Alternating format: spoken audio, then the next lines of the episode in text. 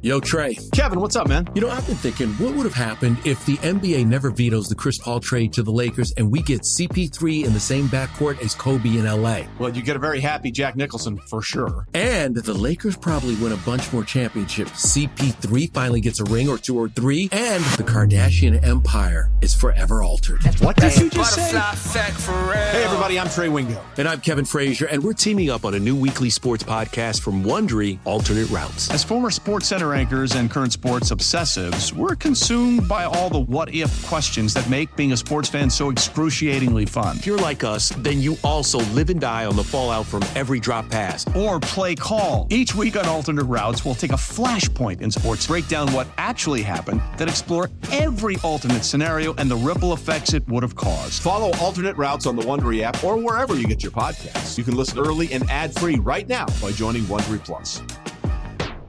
Football is back, and so is Cash the Ticket. Jim Costa with Mike Valenti every week this fall. That's picks, parlays, and that's sweet, sweet value, cactus included, on all the NFL and college football matchups. Full breakdowns on the biggest games, but if you have a life, you don't have 45 minutes to spare, we've got you. We're the most on demand podcast. We're catered to you and the teams you love. That's Cash the Ticket. Listen on the Audacy app or wherever you get your podcasts.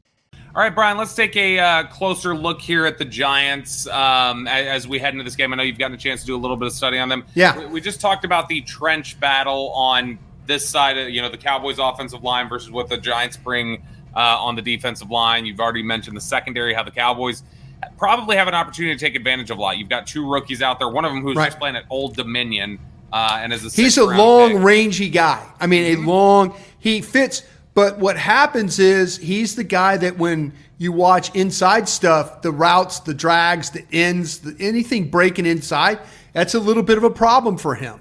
So, yes, you know, the Cowboys' offense, to me, in the West Coast is predicated now on trying to create separation.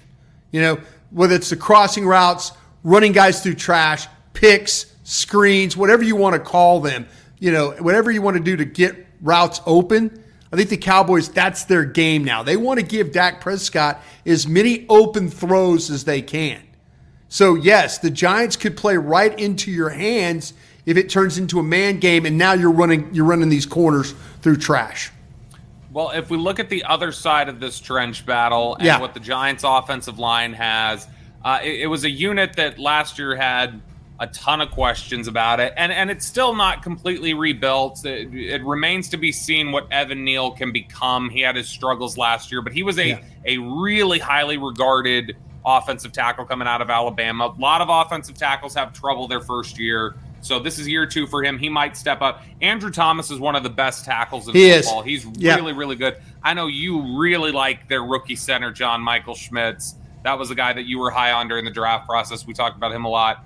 Um, is this a, an offensive line you think though with the Giants that maybe maybe it's a, a, a little before their time, like like in terms of they're still coming into their own.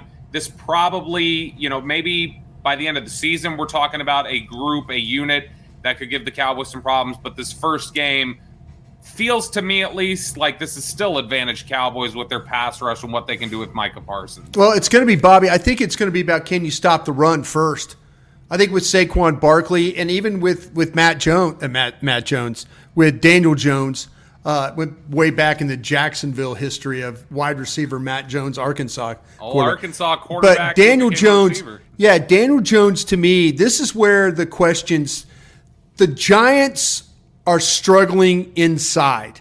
The Cowboys have their issues inside. And I say this, John Michael Schmitz coming out of Minnesota, I really, really like. But John Michael Schmitz, as athletic as he is, is having trouble with power, and he's having mm-hmm. trouble with sustaining power. So let's see what happens with Hankins. Let's see what happens, you know, with Osa or Mazi, you know, anybody that gets an opportunity to to try because he is, like I say, he can move and position stuff. But if you get him with power, you shock him, it kind of slows him down a little bit. And he's not as good with the sustain. You know, he's trying his best. He's trying to be more vocal from what I've heard, trying to be more of a, you know, commanding in the inside as the center and, and to be able to communicate things. We'll see how that all plays out for him. But they're struggling at the guard spot, and and and you know I think with you know with you look at the the guards that they have, it's been a little bit of a Russian roulette, if you want to say. You know, like okay, I know it sounds terrible, but it's kind of like it it really is. They're trying to kind of find out you know what they got at the with the with the guard. Glowinski and and, and, and Bredeson, yeah. And Bredeson, yeah, absolutely. And Glintz, that it you know who do they you know who is going to start? There's still those questions. Rookie center now you've got you know whoever starts there might they might rotate guys. I was told through the game just if just because you know they're really not really sure you know where they're at with all those. That's usually what's the old line, Bryan? If you don't, uh, if you have, if you don't, what if you have if you if you have five, you don't have one kind of a thing. Yeah, yeah, that, basically something yeah, like yeah. that. If, if, you got four guards, you don't have any. You don't have one, and and that's really what they're dealing with right now.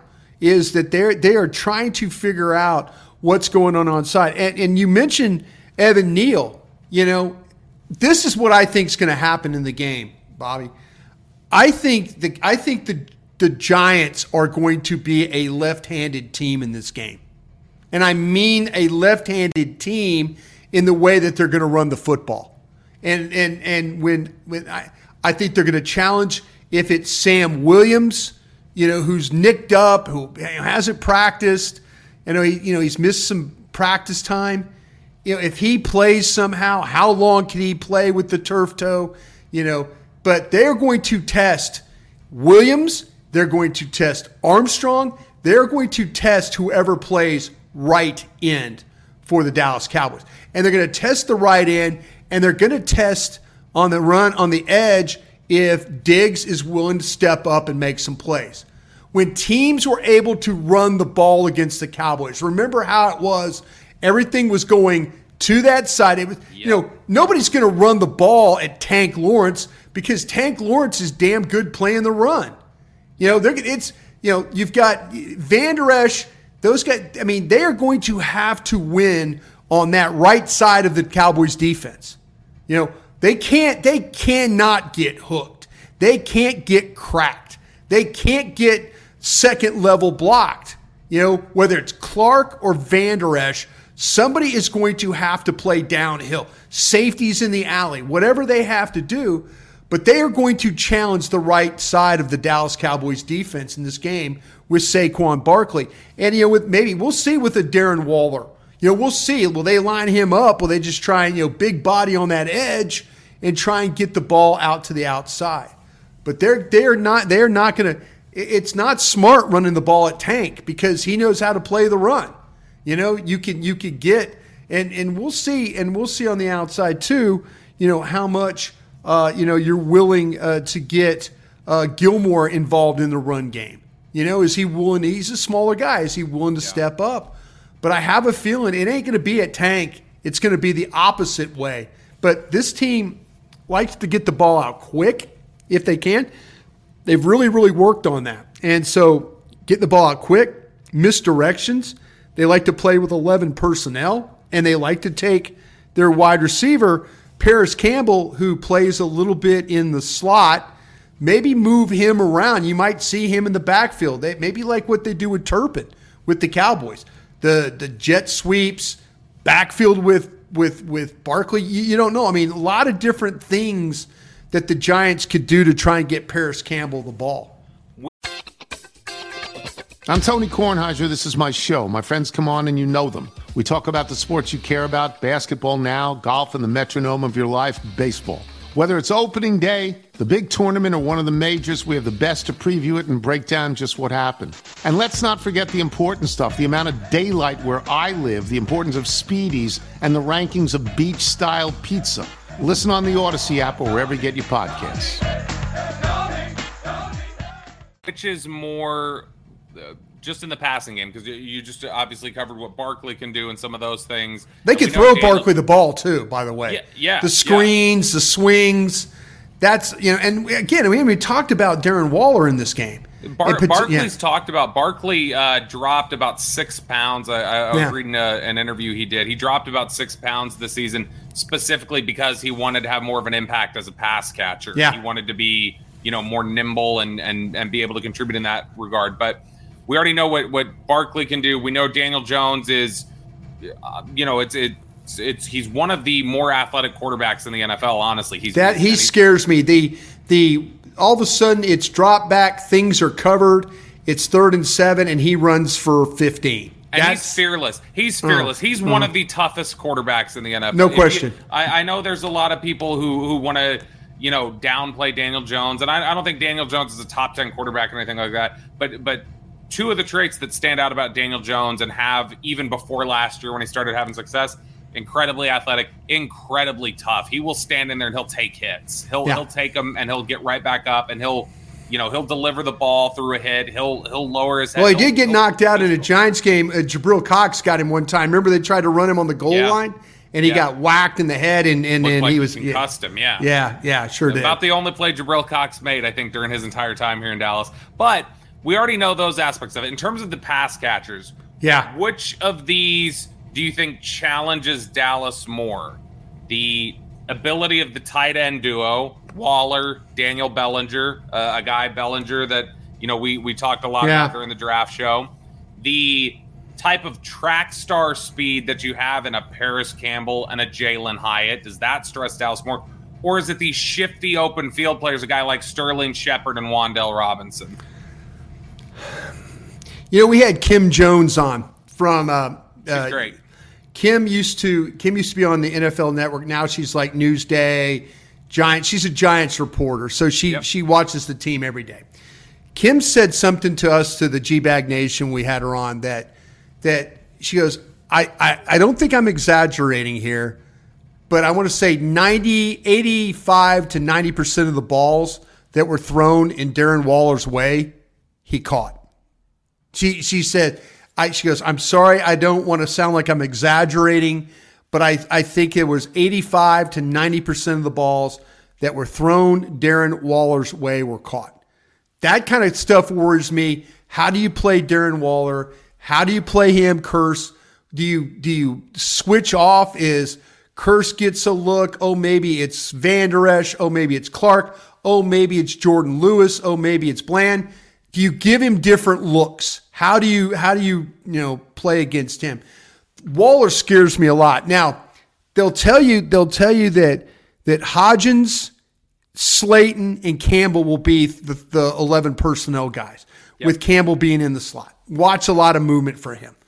Next thing you need to say is okay, the downfield player is Hyatt. He's the one if things get a little crazy, you max protect, and now you let the ball fly, what happens? Catch, interference, maybe a PBU. Bryan, Bryan, I was downstairs in one of the hotels in Indy watching Jalin Hyatt prep. I was standing right in front of him watching. Cat can run forty. Yeah, it is the it is one of like two or three guys I've ever seen in my life up close that when he ran, he looked blurry. Like yeah. in, in, in front of your face, he looked blurry. That's how fast he is. He is that that's tough. If you get if you somehow get a Hyatt matched up on a Diggs, Diggs cannot run with Jalin Hyatt. No, and, and, if they can protect long enough, he can burn you. That's why, like I said, and yeah, you mentioned you know Hodgins there and Slayton, and they're bigger parts of it. That's why I was just curious about the specific s- skill sets. Does the tight end skill set, the track star skill set, or the joystick skill set of those other guys